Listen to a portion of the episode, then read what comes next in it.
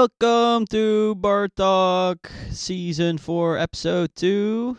And we're back with Martijn. Hello. Hello, hello. Pijn is back doing our audio and technical...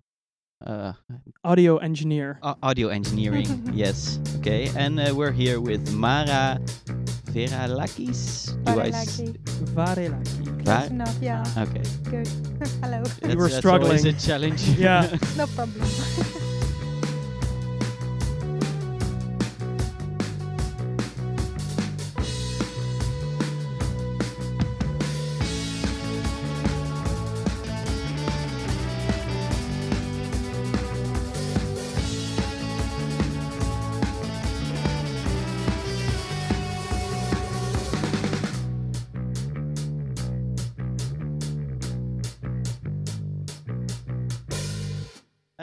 Martijn, how are you doing? I'm doing quite okay, yeah. Doing some stuff in the Tainzaal where we are sitting right now, building a pop-up studio for a new album that is coming for personal project, so to say. So we're a bit more cozy today than usual. Yeah. New studio. Yeah. But for the rest, good. And you? I'm doing pretty good. Yeah? Yeah, you had some gardening, I heard. Still live in lockdown, but I do some gardening now. It's nice. Put your mind at ease. Yeah, I still have some physical work as well. Nice, nice. And we're here today with Mara. Welcome, welcome. Thank you. We always have like one opening question of the season, and this season the question is, why are you in Eindhoven? Because I live here. I live here since 2018, and before that I lived from 2012 to 2015. I had a break of a few years in Den Bosch where I studied. Now I'm back because Eindhoven is very cozy and very friendly and very gezellig. Very gezellig, yeah. That's good to hear. Yeah, and you're here specifically now in TAC as well because you have a exposition. Yeah. Exhibition. There's always a confusion with the Dutch and English. Yeah, I think there's some kind of difference between them, but I can never remember it, so just call it Expo. Yeah. Expo, yeah. It's always nice, always easy. And your Expo involves Norse and Greek mythology? In the background. As a source of inspiration and a source of methodology, rather than directly about mythology. Is more of I use the structure of how mythological poems develop and how they connect with the world. Yeah, more in the way in how you describe it than really the literal stories. Exactly, yes. And your current expo is called Bedtime Stories? For the children that got lost in the woods. Yeah, exactly. Right. It's quite a mouthful. Yeah. I think that Davy advised you to maybe put the bedtime story as a short one to sell it easier or something, maybe. Yeah. So one more time, bedtime stories for the children lost in the woods. That got lost in the woods. Every word is important. That's very true. That's very true. And can you describe something about the title and what is physically standing in the room? Yes, so all the works that I present here at the moment were made and keep being developed since 2015. Mm-hmm. The oldest is the text that I present, and it was, it had started being developed during my time in the Arts Academy when I was still figuring out what medium I'll use, what kind of subject I will be, working with, what do I have to say as an artist. And it kind of stuck with me, keep returning to it again and again. So there is this text that I present, which is basically a myth of creation, how the world and the landscape came to be and how trees came to be as we know them. Then the most recent work is a drawing that I completed a month ago just in time for the deadline of the expo. Literally, like, I think 3 days before we bring it here, I put the last strokes of pencil, so just made it. And the title was developed in 2017, I think. And I didn't know at the time what it was about. It just came to me literally one morning. I woke up and I wrote it down on a piece of paper. You had the image in your head and you felt like it needed to come out. It's not image. Strangely enough, it's usually words. The combination of words, like the sentence stuck with you for. Yeah, for some reason. As a title, did you immediately know it was a title, or did you think maybe it was just a sentence you needed to do something with, or? I really didn't know what it was. I wrote it down, and I kept looking at it, and every few months I would go back to it. And during the Arts Academy, you do a lot of things, you do a lot of experimentation, and at some point I made a piece with little pieces of branches, broken, that I had found in a park or something.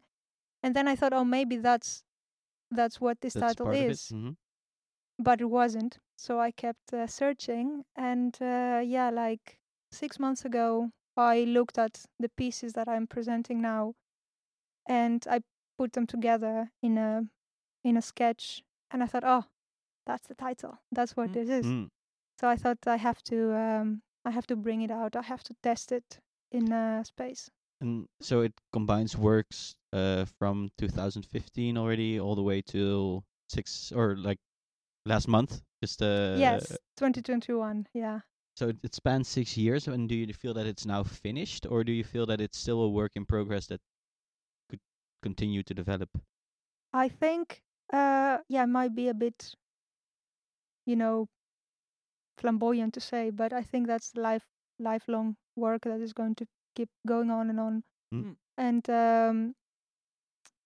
I thought that I need to start at some point from somewhere, and the stories that I present, this main creation myth that I present in TAC now, is not really the beginning of the story, but I see it more as a moment of departure for me. Like, you have to start walking at some point, So it's more like the first time that you share it with the world, but it's been a work in progress already since the first work, basically, in 2015 then. Yeah, it's my first exhibition after graduating from the Arts Academy, and I thought that I need to pay a tribute to a lot of different works and somehow for myself reflect on how this title and this idea developed in different stages through the years. And these works, then, do you already know when you start on them that it's going to be part of this, or like it's going to link to the works that you've done before, so it could become one work? Or do you start with them as just a separate project, and then afterwards you notice that it links to it? Well, every work that I make belongs to the same topic. So this story that I talked about, this mythological poems, the creation, let's call them that. It's an account of a world and how phenomena like weather phenomena or mountains or whatever came to be and how they interact with each other.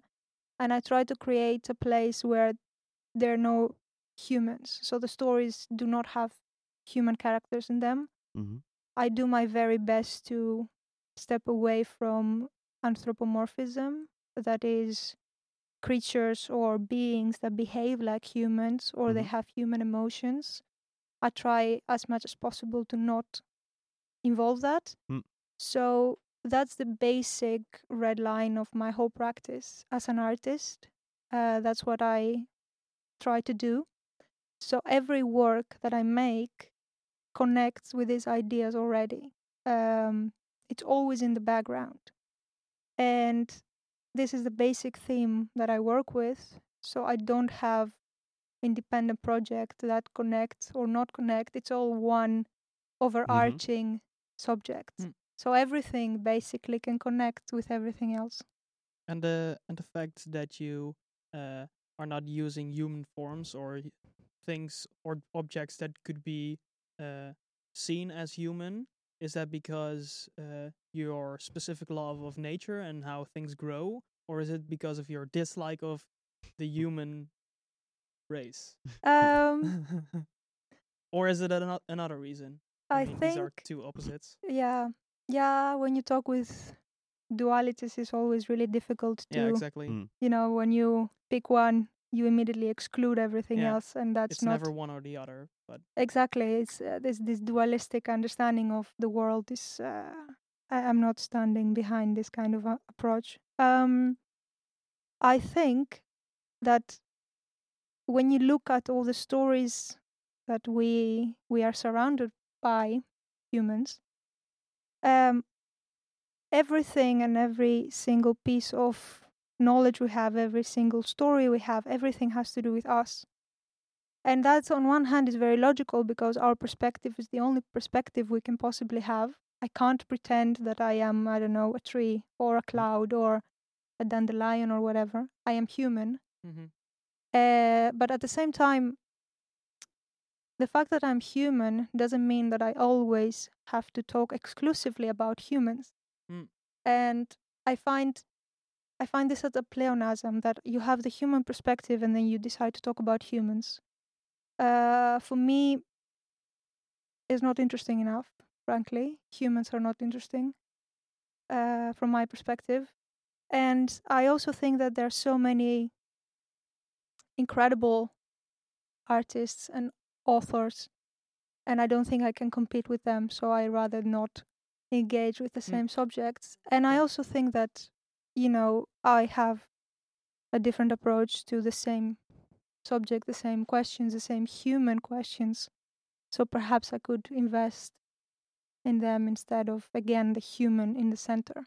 I try to dethrone the humans because we are at a point in our existence as a species that we really need to stop putting ourselves first, because this attitude has really gone out of hand, you know, with what is happening in the planet, how we behave towards nature. I think we need to start from a very core of our understanding of what we are and who we are. Yeah. And how we use materials. Abuse everything that there is. Yeah. Exactly. So these are like the basic lines of reasoning behind my subject. Yeah. So it's not exactly a dislike of humans per se, but more like the way humanity has progressed and got bigger in the last like 50 years, which has put a toll on the earth, so to say, and the nature that we're living in and part of. Yeah, it's more of a disinterest indeed. And it's a little bit of like, I'm kind of sick of this. Yeah. There are more things. And you know, when you keep talking about yourself, you take it as a given that there's only yourself. And then we become blind to everything else because we don't name it. We don't give it the space and the definition that it needs. So we end up not seeing it anymore. And I really believe that stories, fairy tales and myths really shape the way you see the world, the way we understand what is around us. That's exactly what mythology does. Mm-hmm. Yeah. So I really think that if we start retuning the stories that we tell one another, maybe we can also redefine the world that we see. And find a better balance for us and all the surrounding species. Yeah. Yeah. All right. Understand our place a little bit from a different perspective. Yeah, don't always put ourselves on number one. Yeah, I guess. Because it makes no sense if you really think about it. Yeah. And that story you wrote, I was reading it earlier. It's very, I thought it was a very interesting and very gripping, good bedtime story indeed, and a very interesting world that you created. Was this something that you were already longer thinking about and developing, or was this like a story that you just in one time were able to write, or is this, where does this come from? Where does the inspiration for this mythological story come from? Yeah, my engaging with mythology began before I started reading and writing by myself, because my mother would read to me and my brother bedtime stories, and it was always mythology. Okay. So for me, mythology was truly the first way I would see the world around me. I understood even the weather and, you know, the landscape through the lens of mythology first. And then with school, science came along and I was like, oh, okay, so Zeus is not really making the thunder. There's different ways of, you know. So retrospectively, when you think about it, I realized the power of mythology. That's one part. And the source of inspiration for the writing and the way it started is that I started consciously writing things down when I was 13 or 14. And I had a lot of landscapes in my head, like, because I grew up in Athens, it's a very grey city. And I was always fascinated by these worlds that I would see in documentaries or in books. And I had these ideas for landscapes in my head and I wanted to, you know, materialize them somehow. But I was not so good at drawing at the moment because I was 14. And I thought, oh, okay, maybe I can describe them instead. So in my head, I started drawing and painting and sculpting things with language by describing them in paper. And it was always about the landscapes and the worlds and the sea, the hills, the trees that you read in my stories till today. So it's a world that I think it developed as a reaction to where I was growing up, the complete lack of natural environment and the complete lack and disconnection of anything natural. So you try to create it with your stories for yourself. And I would navigate through Athens by memorizing particular trees. So for me, I would only look at the trees. The green spots in the grey city. Exactly. Like I still remember individual trees, how they look and where they are. Oh, nice. And you also have like poems or written words about specific trees? Yeah. Well, it was not about this specific tree because I always found it a bit pretentious to say that, oh, this is a person, it's a tree. This approach was not really that's the my reasoning. Anthropomorphism. Again, yeah, exactly, right? Exactly. But it was indeed about always about mainly trees, Maybe a lake here or there, but mostly trees. So that's where this world came from in the end, I think. It was always there, and I would just visit now and then. In my mind. Yeah, in your mind. In my mind. Yeah. Yeah. And are you also adding? Sometimes adding, if you see a landscape and you think this is not good enough for me, I am adding words and verbs and sentences to it to make it a bigger picture, or let some more things happen than I'm only seeing right now. Is it flexible and fictional, or is it purely written what you see? That's always the interesting part of it, that I don't feel like, of course it's in my head, right? I don't pretend that, oh, it's a place and I go there. But I don't have control over how it looks. The control I have, because I am the creator of it and I recognize that, is to ask questions such as, where did this came from? And they're very childish questions sometimes, like, what is grass? Or how did the sea came to be? Or what is the moon? Or what is the moonlight? You know? So these questions that basically mythology also gives answers to are what I use to explore this world. Yeah. So I can't really, to put it simplistically, I can't say, oh, I don't like this mountain there. I'm going to move it somewhere else. The mountain is there. And that's where it is, and I have to deal with it. Yeah. So but you have to explore what it's made of by asking more questions and see how it came to be, but that it's there is a fact, basically. Yeah, it's like you go somewhere and there is a mountain there, and that's what it is. Yeah. And you can't do anything about it. Yeah. And why would you? Yeah. True. Exactly. And Was this also something you always knew that you wanted to share with other people, or how did that develop? Like the creation of these stories and these worlds, when you were writing it down, also when you were younger, did you already know that I need to share this at some point and become a creator or an artist? Or well, I always knew that I wanted to be an artist. Mm-hmm. I say to my mom that I will study art when I was 6. Oh, wow. I didn't know what study was at the time. Little did I know. But no, I somehow it occurred to me in high school that, oh, maybe I could be a writer. Mm-hmm. But strangely enough, it never occurred to me that I could write these things as a writer. These stories and this world was not really the intention to be shared. Mm-hmm. Because I thought that I never felt very special about it, in the sense that I thought, oh, well, everybody does that, right? Mm. Yeah, that's the mind of a kid. Yeah, like you see the world exactly as yourself is, and you're like, oh, I like those things. Everybody likes those things, obviously. That's just how it works. Yeah. That's just how the world is.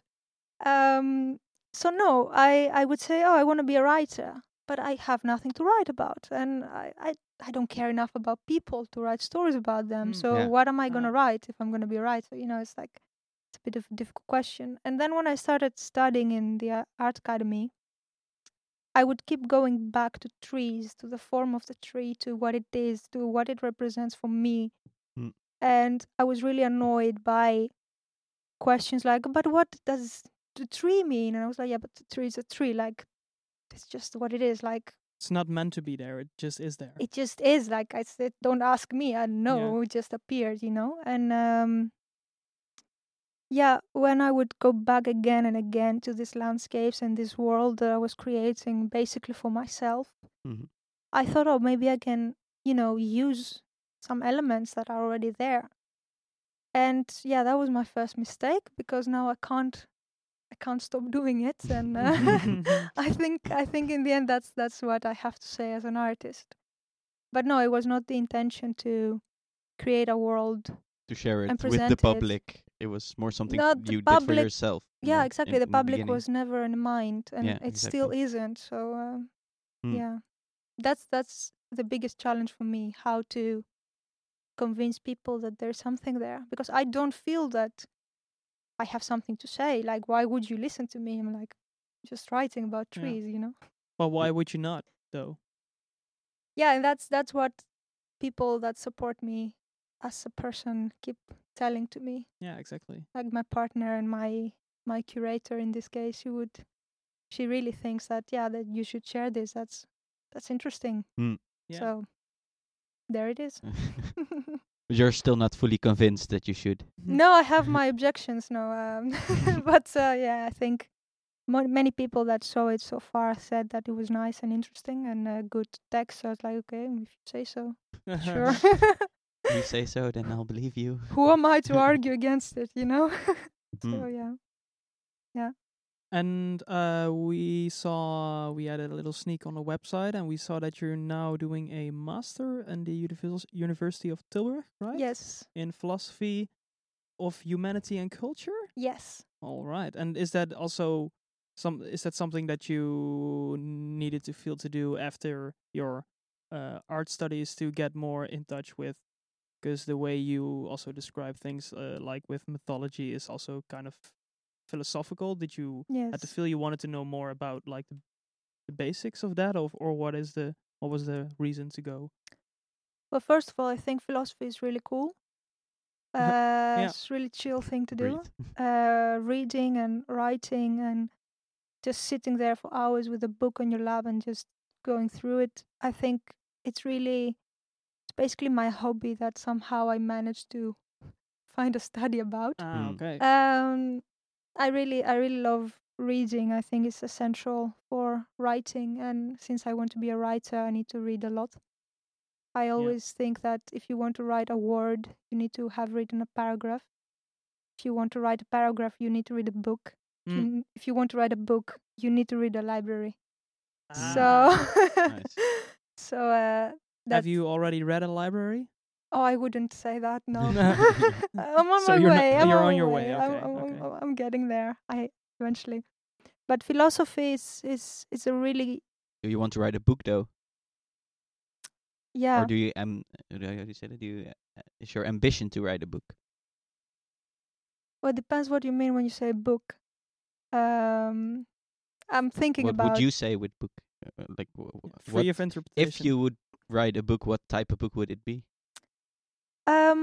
Well, the challenge I have given to myself is to write a book that it doesn't necessarily need to be written in a certain sequence. Mm-hmm. Like when you look at a painting or a sculpture, you don't look first there and then there and then there, and you just look at it. There's no order. Like a time frame. Exactly. There is no. Go from left to right. No, there are no instructions. No, exactly, yeah. Or like when you look at a landscape, there are no instructions. Mm. I mean, there are theories on what you look first or what you look second, but that's not the same with how you read a book. You go to page 1, 2, 3, etc. So it's more like you play an RPG game that you choose your own story and in which order you play it or read it. Yeah, and ultimately it doesn't matter. Like when you look at a landscape, if you look first at the lake and then at the forest, it means nothing. It doesn't change the landscape. There is no logical storyline because there is not a specific story that needs to be told or something. Exactly. It's just describing the landscape. At the end, basically, you could start with any chapter and go to any chapter almost. And it makes sense, yeah. So that's what I want to... And you're slowly exploring the whole painting, basically. Then. Yeah. Hmm. That's what I aim for, but it's very... But first you need to finish reading a library. Exactly, because I think when you try to do something, when you want to do something, you need to first learn a lot, learn from the best. You know if there's examples of people already writing a book in that with that theory in mind, or is this something that you came up with yourself? I came up with it myself, and later on I found out that there are some projects of computer art specifically that utilize this kind of thing with like hypertext, I think it's called. Hypertext? Hyperlink, hypertext. I don't know. You can go through links and different sites. Yeah. And exactly. And you get a different story. Click through I think I've seen something like that. But that's not what I want to do. Because I want to stuck in the normal, beautiful, traditional version, physical of a book. Yeah, because you do have, I think, also those books wherein you like sort of make decisions, but that's not really the same thing. Because then you have like, oh, you want to go there, then go to page this, and then go to page that. But that's not the thing you want. You want to be able to go through any part, and still it makes sense, sort of. Yeah. Yeah. Mm. But I haven't figured out how I could possibly do that. Because I think you need to think of the very form of the object of the book. Yeah. Because the very object dictates on how you're gonna read. Yeah. And so how the usability of reading the book is going to be. Like there shouldn't be a front cover and back cover. It should maybe just be a circular. Like they can't even be pages, I think. Wow. Because they always imply an order, a timeline. And if you want to break that, you need to think of a form of how am I gonna present it. Mm. And that's the problem with the public, in my opinion, because in my head it makes perfect sense. It's all there simultaneously. Mm-hmm. But if I want to share it, I am bound by rules. And by rules of communication. Yeah, it's really annoying. So to say. Yeah. Like as you are describing it, for me it sounds more like an expo. That you could build up like an installation with all kinds of technical stuff, or not even maybe just printed or used in a certain shape that, like, tells the story of your story. Yeah, that was a solution I came up with. That exactly. And that has to do with how I see sculpting as well, what it means for me. Mm. That was the solution I came up with. That in order to break free from this way of presenting a story, maybe I can start experimenting with different form of telling a story. Yeah, because you can say a story with words, but you can say a story through sculpting. Yeah, and that's how I developed the idea that sculpting is writing. Actually, when you look at a sculpture, you look at the text, And in the same way, when you look at a text, you look at a sculpture or a painting for this regard. So things started, you know, becoming a bit less defined in the way I would use my medium. And in this way, an expo is indeed a chapter or a part. You can add some subtle details to write the story or tell the story better. Yeah, and because I don't feel that I really write the story is there, and I just... And you are exploring you the story slowly. Yeah. It's also a very nice way to discover it again for myself, that the story that is I thought is there, I compose a certain part of it, but now that I look at it, oh, there's more, you know? Yeah. So, expos is one way to explore this mythology that I try to materialize, to maintain and materialize and keep feeding so it can grow. Thanks. I really like these questions. All right, nice. I could do this more often. You should just maybe start a podcast where you get random hosts to ask you questions. Yeah. That's a very nice idea. Yeah, right? Sure. Oh, just from the top of my head. Incredible.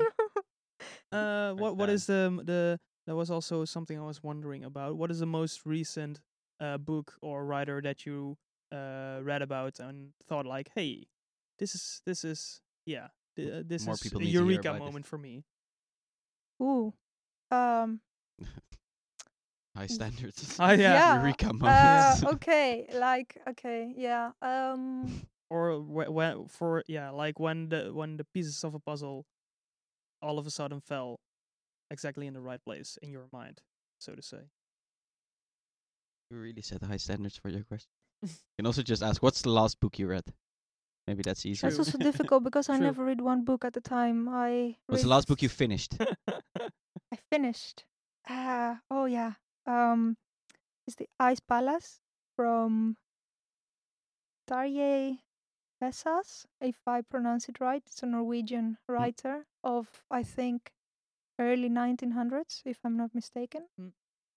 And it's a very, very intense and sad book.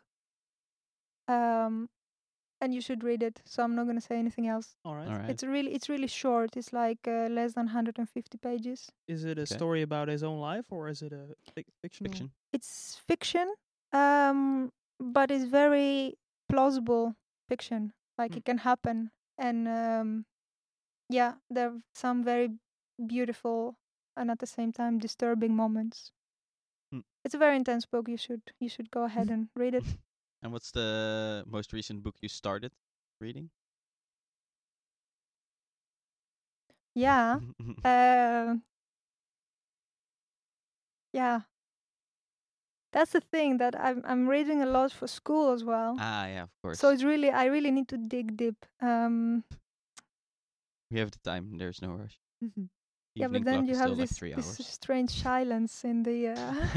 Oh, no, but we can just edit silences out. Oh, that's really cool. I thought, oh my God, I have to be quick with my responses. Don't edit super much, and also this part is fine. Okay, the most recent book I started, I think, Facing Gaia by Latour. He's a philosopher. And I know his name. Yeah. It's about the environment and this notion of nature that is not really realistic, and it's not really how things are, and we can't assume that nature is one unified thing because we don't understand it in this way, we don't perceive it in this way, and what does that mean for, you know, the crisis we're facing and environmental philosophy stuff. I think that's the most recent. Or maybe it's Lost in the Neverwoods, which is a young fiction book. Like, instead of watching Netflix, I'm just reading young fiction, like young adult fiction. Which is, it's like, sometimes I feel a little bit uncomfortable, like admitting, but Is it like a guilty pleasure kind of thing? Yeah, it's like instead of like watching Netflix, I'm just reading this thing, and it's like you feel like usually I'm reading these incredible thick philosophy books, and now I'm just reading a sad story. Yeah, like about a teenage girl or something. Yeah. You need some time just to distract yourself from the horrible reality of life. Yeah, or like instead of numbing your brain with Instagram. Yeah, exactly. It's the same. It's the same, but healthier, probably. Yeah. Reading. Yeah. It's also like always when I read, I can't switch that off. It's always when I read, I keep on reflecting on how I am reading, how I am presenting my stories, and it's really helpful to read a great variety of authors. Mm. Especially if you write yourself. Exactly. And then you read something, you're like, oh, that's so full of cliches. Like, Jesus Christ. You know? Like, and then you also know where you want to stay away from. Yeah, exactly. You can learn most from the stuff you don't want to do. Maybe. Exactly. Yeah. Because when I started writing in English, because that's also a big thing, like I'm writing in a language that is not my language. Yeah. There's always this barrier. Mm-hmm. Like my first writing in English, you can imagine were not so... rigorous and interesting. Yeah. And not so good, actually. You have to start somewhere. Absolutely. But that doesn't mean that you have to look back at it at some point. It's really a monstrosity of a text. Forget about it. Yeah. Just bury it somewhere. Put it in an archive somewhere on your website. No, burn it. So burn it. Has to lay their eyes on it. No. It shouldn't exist anymore. Too shameful. No, that's the thing that you read something and you're like, oh, that's terrible. And then you go back to your own writing and oh my God, that's identical with that terrible thing I wrote the other day. And it's about also gaining experience as a reader. Yeah. And why did you decide to write in English and not in your native language? Because I thought that I need feedback on my writing. I need to test it with readers, with an audience. Mm-hmm. And English is more approachable than... Well, we're in the Netherlands. There are not so many Greek people in my circle. No. So even fewer people that are not Greek. But it was Greek here in the Netherlands that you decided to write in English before your stories were in Greek, I guess. Yeah. And strangely enough, now that I think of it, I never translated a story from Greek to English. It doesn't feel right somehow. It's also really hard with translations to really capture... Yeah, the exact same... Yeah, the exact same feel. Yeah. And there's so much more weight to words than just their literal meaning. And especially if you go into translation, it's a whole other art form to correctly translate stuff. Mm. And and I think that when someone translates a book, they write a new book. Yeah. They don't translate an existing work. It's almost like inspired by instead of translated by. In the same way that you cannot translate a painting. Mm. It is what it is. It's a separate language as well. So I haven't. And also I wanted to break away from my past. Oh, that's so dramatic. No. I don't know. That's not meant. It can be. Too much young adult literature. Yeah, exactly. No. Break with my past. Go separate route. Comes back and haunting me. Yeah, exactly. No, it's. I was in a different environment, and Greek did not capture the sources of inspiration I had around me. I guess because every language. That might sound weird, but every language is connected to a certain environment and landscape. Mm. And we speak English, but I had the opportunity a few years ago to be in England. And then I thought, English makes sense here. Like there couldn't be any other language in this landscape. And the Greek language, for me, makes sense in the Greek landscape, in the Greek environment.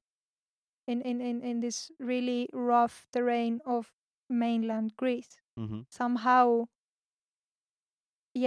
I don't think I can describe it better, but that's how I see it. And writing in Greek in the Netherlands, it felt like it doesn't fit right, with the quality of the light, first of all, with the flora in the Netherlands. It just doesn't make sense. And I can't. So you also connect the writing with the flora and the fauna and like the outside world a lot and how. Yeah. And is it then the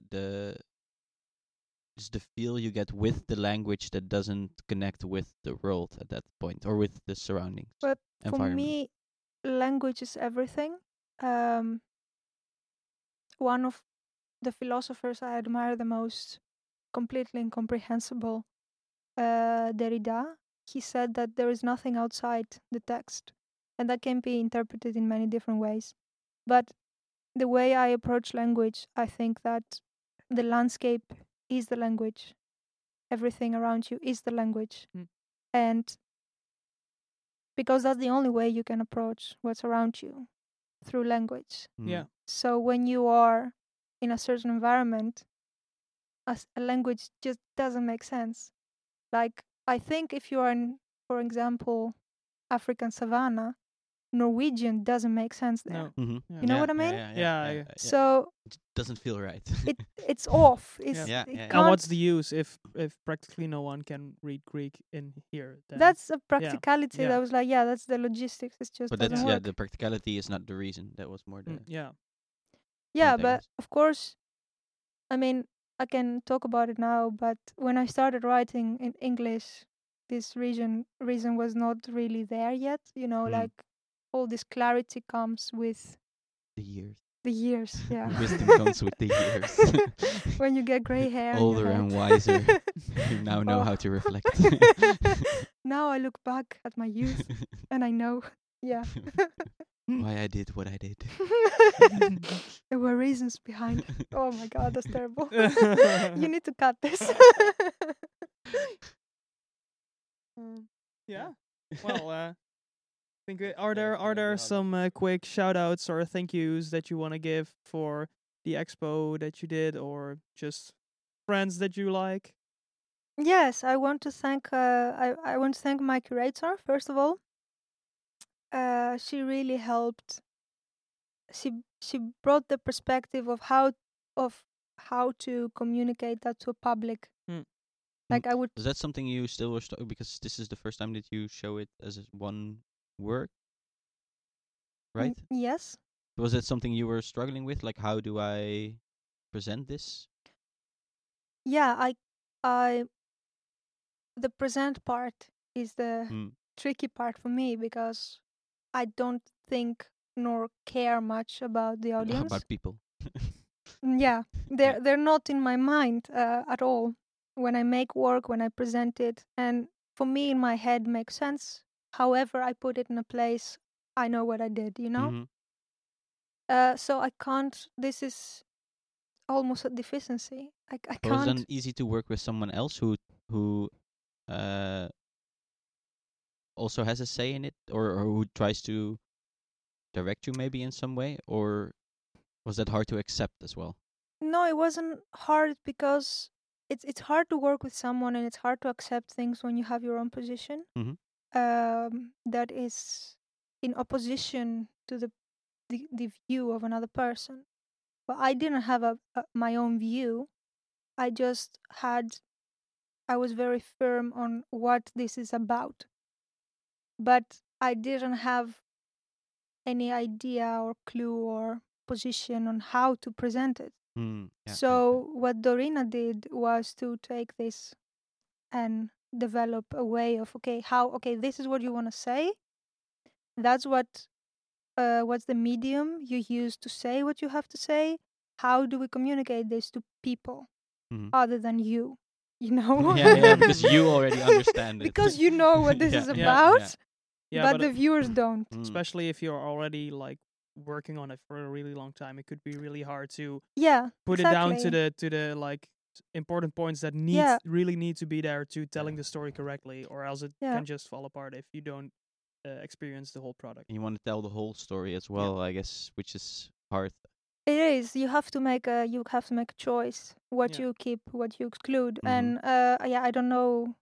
I think if we sit a bit longer here, I can just go on and on and on about every single detail.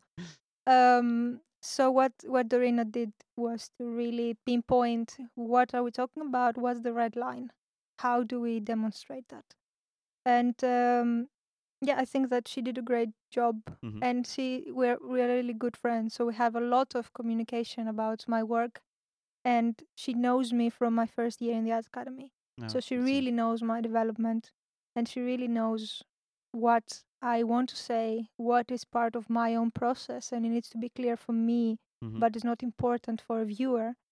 So she could really figure out, okay, it's nice that you think about this, but it's not important right now, you know? We can really focus on what needs to be basically in the room. And it was easy because I could just put this on her and just carry on being the creative artist, and she could do the dirty job, and I'm really thankful. So I want to really thank her. Huge, absolutely. Nice. And of course, I really want to thank TAC for giving the space, because I had a pretty rough ride towards the end of the Art Academy, like most of the students, I think. Studying art can be really draining. And I'm really, really happy that I'm able to see my work in a decent, nice environment. And really reflect on what it really is, you know. And I really want to thank my partner for tolerating me in the meantime. Me and my creative thoughts. Through the process, I think he's really supportive, and I want to thank him too. Cool. I want to thank my mom. Also. My dad. It's not an award show. All right. If people want to visit the expo, I think they email either just visit@tac.nu or you, I think. Well? Because you're here a lot yourself, I saw. I'm here. I have no life. I'm here in the weekends. Because TAC is open on Thursdays. Thursday. So people can send an email if they want to visit Thursday. If there's no other days that they can visit, then we can always check if there's something possible. For sure, every Thursday, send an email to visit@tac.nu. Yes. And that. And otherwise, if there is another day that they can visit and they're not able on Thursdays, they can contact me via Facebook or Instagram, and I can. We'll put some links in the story in the description of this podcast as well. Great, thank you. All right, nice. And thank you everybody for listening again. Yes, this was another episode in English, the BarTALC season 4, episode 2. Bye. Bye. Bye.